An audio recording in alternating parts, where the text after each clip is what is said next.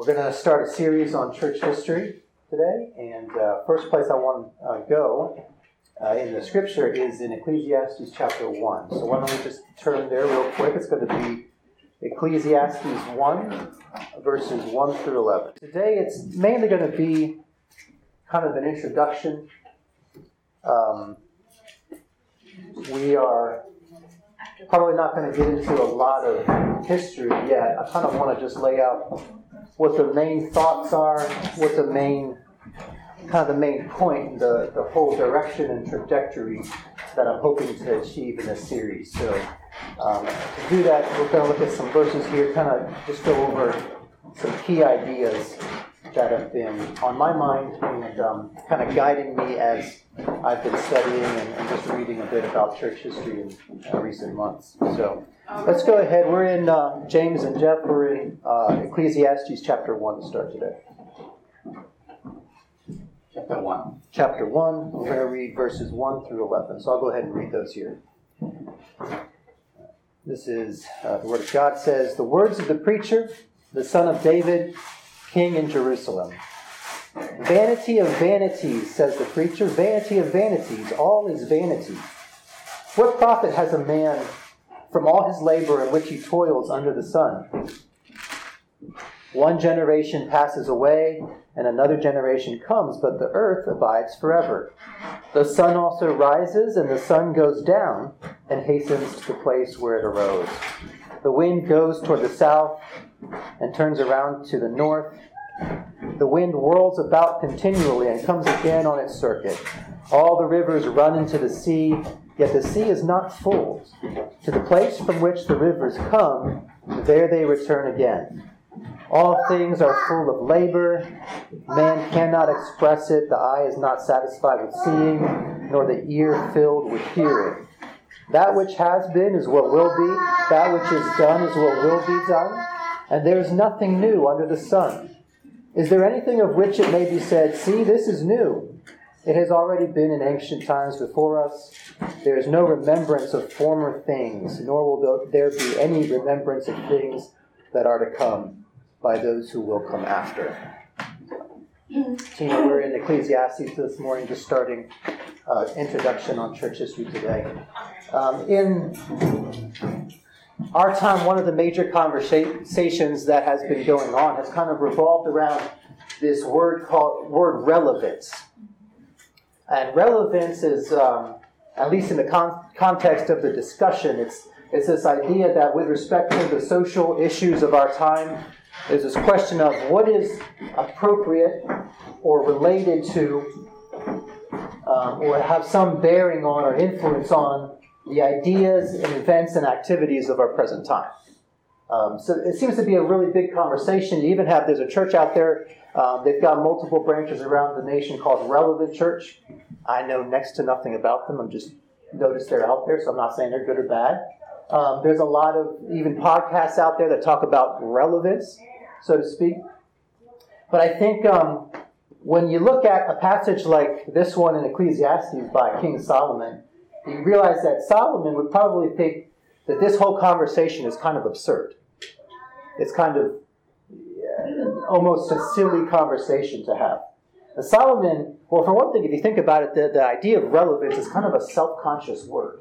It's, it, it assumes that you know our own present time is kind of a measuring line for things. Um, our own present ideas and what we're preoccupied with today, that kind of determines whether something's important or not. Right? But Solomon has a different point of view. Solomon is, he looks at the big picture of human history. He's looking at past, present, and he's thinking about the future. And his conclusion is here in, in chapter 1, he's telling us that all human activity is futile, meaningless, vain, or profitless, or in a word, you could say it's irrelevant. Everything is irrelevant.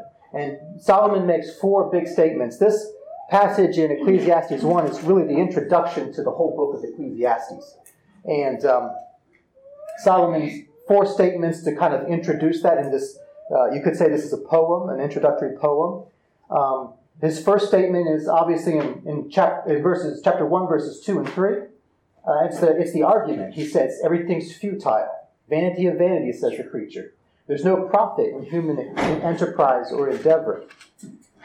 The next statement in, in verses 4 through 7 is effectively, uh, Solomon is telling us that human history is circular and repetitive. He likens it to the processes of nature. Uh, you have the water flowing down through a river to the ocean, then evaporates in the cloud, goes back over the land, rains again. The whole cycle just happens again. And Solomon is saying that's what human existence, that's what human history is like. It's just this repetitive, meaningless cycle. Happens over and over again with no meaning. And then in verse 8, really key idea that he also develops later Solomon says there's no satisfaction or fulfillment. Um, there's desire. We have desire, right? We have a, an urge for something, but there's no satisfaction. He says uh, man cannot express it. The eye is not satisfied. The ear uh, is not filled with hearing. The desire is there, but no satisfaction. Later on in uh, chapter 3, Solomon kind of develops this idea further. He says in, in chapter 3, verse 11, he complains that uh, God has put, quote, God has put eternity in our hearts. So, in other words, there's a, a, a desire in our hearts for eternity, and yet the reality is that desire is doomed to be left unfulfilled. And then the fourth statement in verses 9 through 11 that Solomon makes is um, that, that as far as humanity is concerned, there's nothing that is turning, eternally meaningful or relevant. He says there's nothing new really, uh, boiled down, there's nothing really relevant or meaningful. Now, uh, Ecclesiastes obviously is a, it's a provocative book. Um, a lot of people are going to have problems with it. I think uh, the world, especially, is going to have problems with it. Christians even have problems with this book. But um, the reality is, it is the Word of God. It's not just, you know, a, a set of complaints by a cranky old man who's a little bitter. It's not just there for us to kind of look at and say, oh, this is a warning from God that we shouldn't become cranky and bitter like Solomon was. It's actually the Word of God, and it's, I believe it's the truth that God is telling us that uh, he, he wants us to know about this tragic reality of human existence. Um, and effectively, that eventually, all of our achievements, everything that we do, everything that we hope in is really going to go the way of the dinosaur in the end. So, now, this is important because uh, one of God's greatest indictments of humanity and the world is uh, not that the world has this glum, hopeless attitude, uh, but it's almost more often the opposite. That the world tends to have this uh, rebelliously, and we might even add ridiculously triumphalist attitude. Uh, you want a really good example just in our own time? I think uh, two months ago there was a debate and going on in Congress and one of the um, uh, one of the congressmen stood there the, in the middle of the debate, stands on the floor of the House, and he says, "America is the greatest nation in the history of the world." Um, and everybody clapped. Democrats, Republicans, both sides of the aisle, in the middle of this really rancorous debate. And it's kind of silly if you think about it. Apparently, with all of our disagreement, with all of our uh, anger and infighting in here in Washington, one thing that we can all agree on, or at least they all agree on on Capitol Hill, is America is the greatest nation in history. And um, I think if you, if you, spend time reading history, that just even even to me, an American, I love my country. It feels just a little bit, you know, it's tad ridiculous. It's kind of silly when you think about it. God's message in a book like Ecclesiastes is that ultimately um, America, whether, whether it's America or Rome or Egypt or Babylon or any other great nation in history, whether it's you or me personally or any generation, any culture, any society, everything goes the way of the dinosaur in the end. Everything is eternally irrelevant, except for one major exception. So, the great thing about the gospel, of course, is that in the gospel we have that exception, and um, kind of get a maybe a broader understanding of that, why don't we go ahead and turn to 1 Corinthians? Going to be in 1 Corinthians 15.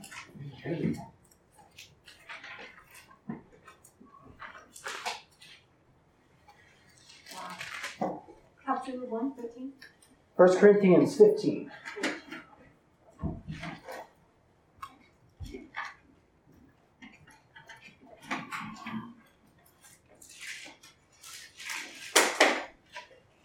Bible teaches us um, it doesn't obviously it, it, spends time giving us this reality about the futility of human existence but the bible is also there to give us the one and only one hope that really undermines and, and trumps that, that uh, universal reality.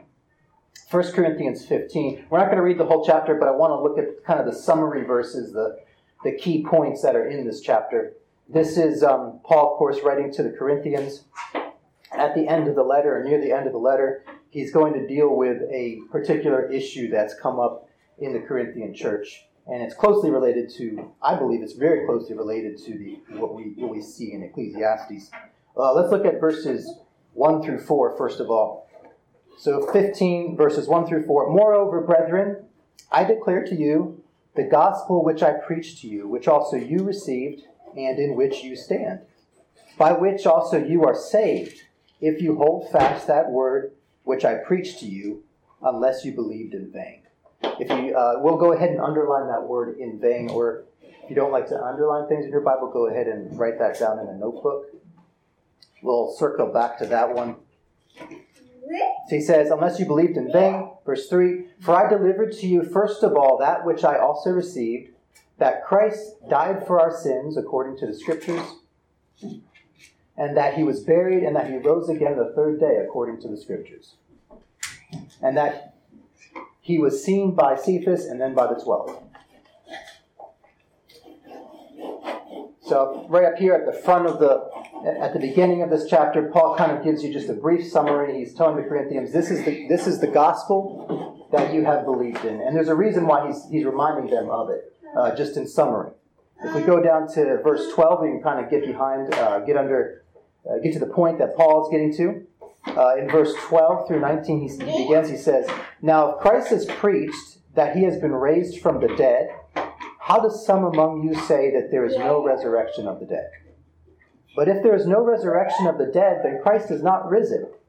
And if Christ is not risen, then our preaching is empty, and your faith is also empty. Go ahead and underline empty. Or write it down. Yes, and we are found false witnesses of God because we have testified of God that he raised up Christ, whom he did not raise up, if in fact the dead do not rise. For if the dead do not rise, then Christ is not risen. And if Christ is not risen, your faith is futile. You are still in your sins. Go ahead and underline futile. Then also those who have fallen asleep in Christ have perished. If in this life only we have hope in Christ, we are of all men the most pitiable. So the doctrinal issue that's kind of emerged in, in, in Corinth at this time is that there's somebody there, or maybe some people there, who are saying there's no resurrection, or it's past. And Paul's whole point is, well, if that's true, then everything that we believe is pointless. Everything that I've preached to has no, no meaning. Our faith has no hope at the end of the day. We're, we're, it's completely vain and futile and purposeless. Look down also at verse 32. I think this is a key one as well. In verse 32, Paul says, If in the manner of men I have fought with beasts at Ephesus, what advantage is it to me? If the dead do not rise, let us eat and drink, for tomorrow we die. Uh, when Paul says, Let us eat and drink, for tomorrow we die, he's probably quoting a verse in Isaiah, um, it's Isaiah 22 13. And the context there is a situation where people are facing uh, God's imminent wrath and judgment. And instead of repenting and, and grieving, uh, they they're saying they're basically living it up, and their kind their whole attitude is kind of a cavalier, nihilistic attitude where they're saying, "Well, if, if uh, we're going to get judged, if we're going to die anyways, let's go ahead and have as much fun as we can right now." And God condemns that in, in Isaiah 22 13. But what's ironic here is what Paul is saying is that if there's no resurrection, if there's no hope, we might as well go ahead and live that way. We might as well go ahead and be like that. And, and again, what's ironic, I think, is that as Solomon, or I'm sorry, as Paul is saying that, he sounds a lot like Solomon in uh, chapter 8 of Ecclesiastes, Solomon said, uh, There's nothing better for man but to uh, eat and drink and to you know, be satisfied with the work of his hands uh, during his brief lifetime. Solomon made the same conclusion that Paul is making um, if there's no resurrection. So again, look back at the, um, uh, if you look back at the words that we uh, underlined in this passage right here, we have vain, we have empty, we have futile. These are all words which are the same ideas that we find in Ecclesiastes. And so, what Paul is telling us here is he's saying basically, Ecclesiastes is the universal truth for humanity it, with the one exception that, as Christians in the gospel, we have a hope of the resurrection. So Paul's telling us that the one thing that undermines the otherwise universal truth of Ecclesiastes is this hope right here that he's talking about uh, in 1 Corinthians, the resurrection. He sums it up in um, verses 50 uh, through 58. Let's look at 50 through 52 real quick. Paul says, Now this I say, brethren, that flesh and blood cannot inherit the kingdom of God, nor does corruption inherit incorruption. Behold, I tell you a mystery. We shall not all sleep, but we shall all be changed. In a moment, in the twinkling of an eye, at the last trumpet. For the trumpet will sound, and the dead will be raised incorruptible, and we shall be changed. For this corruptible must put on incorruption, and this mortal has put on I'm sorry. For this corruptible must put on incorruption, and this mortal must put on immortality. Also, look down finally at uh, verse 58, where he finally sums up the point that he's making. He says, Therefore, because of this whole argument, therefore, my, my beloved brethren, be steadfast, immovable, always abounding in the work of the Lord, knowing that your labor is not what?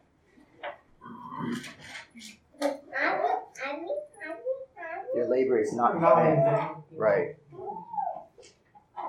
So what he's saying in this whole argument of, First Corinthians is because of the resurrection, life, the work of the church, the work of Christians, the, the life of, of, the, of the believer is not in vain. Whereas otherwise everybody's life is in vain, apart from the resurrection. That's the point that um, Paul is making.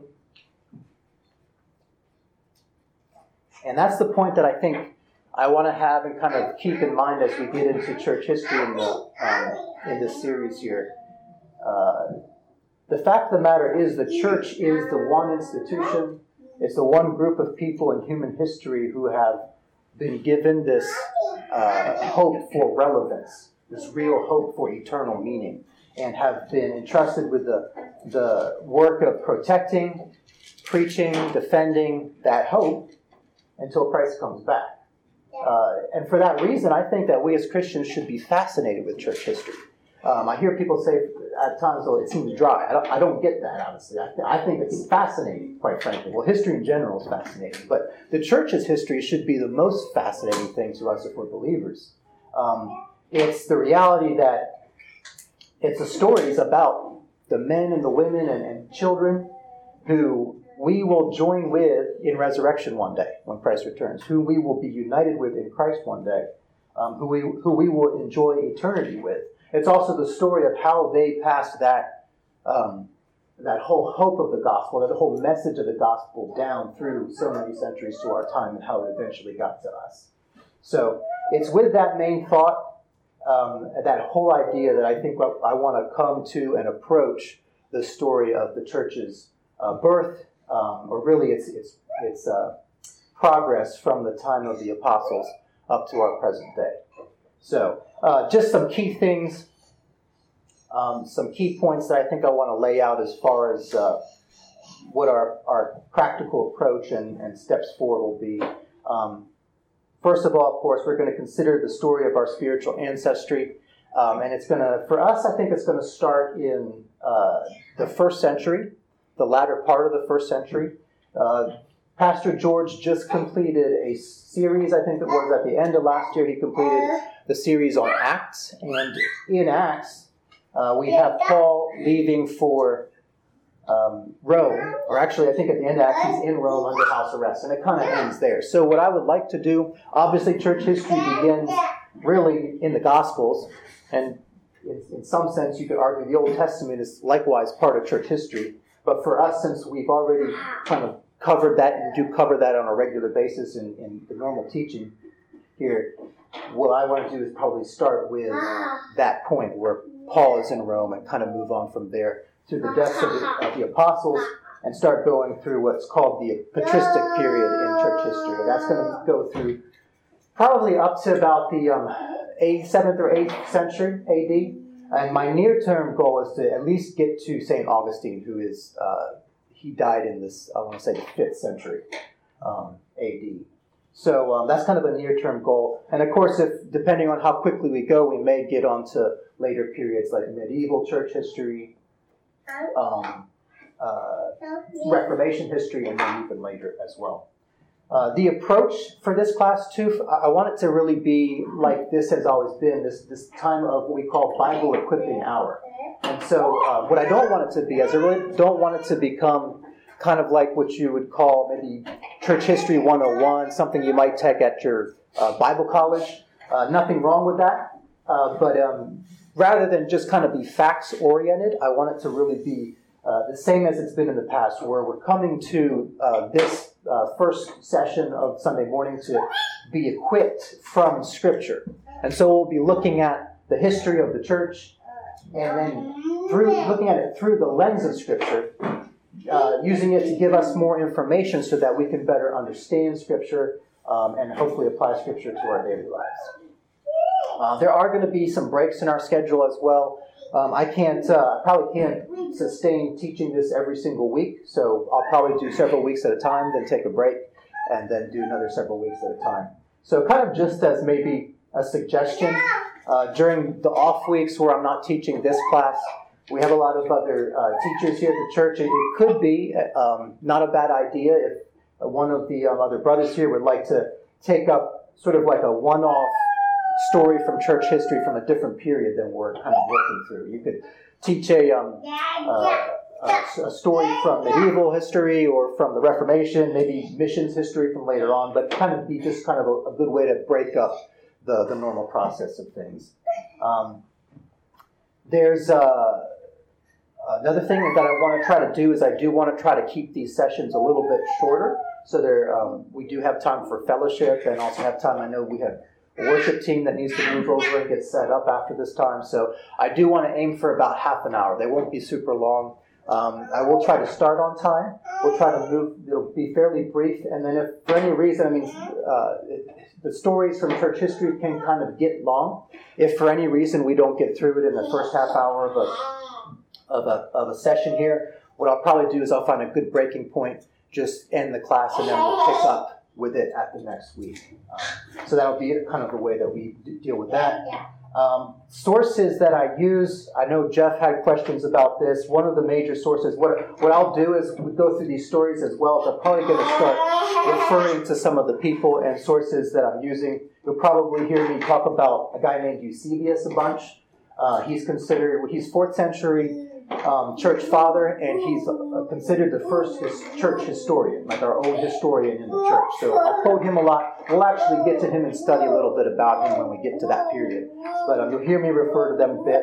And what I'll try to do as well is if I do use a source here, I'm going to try to print out a bibliography for you guys so you can take it home and kind of see where this is coming from. Maybe look it up yourself if you want. Um, uh, and then last of all, just a note to, um, uh, especially to parents, the class is rated PG for violence. So um, we're going to deal with some martyrs. It gets morbid. Um, we'll try to be discreet. Um, but martyrdom stories are not for the weak of stomach. There's definitely some uh, pretty gruesome stuff. So um, uh, just be aware, and I'll try to warn you too when we're when we're going that way. So if you have kids, um, I'll let uh, Alex uh, and Monica know if they have kids and they're bringing them. Um, just might be some some heavier Sundays when we deal, we deal with that stuff. So, um, and that's more or less it. And we're coming down to the last few minutes of our half hour. Does anyone have any questions at all?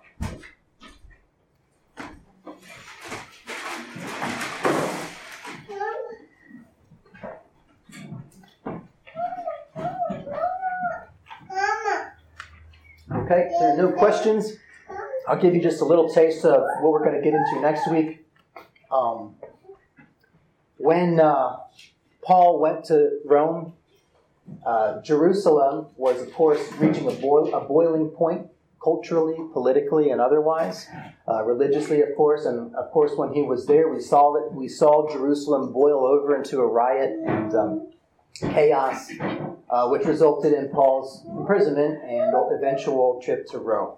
After Paul leaves for Rome, that that sort of that, that tension and that pressure that is building up to a boiling point in Jerusalem is uh, continues. Only now there's a new target for the anger and the hatred that's going on there, and that target actually becomes the Apostle James. Uh, he kind of becomes the center of attention after, in a short time after Paul leaves there. So next week we're going to uh, learn the story of James and what happens in about the mid 60s AD in Jerusalem after the story of Paul uh, in, that we've learned in Acts more or less concludes. Okay, so that's what we'll come to next week.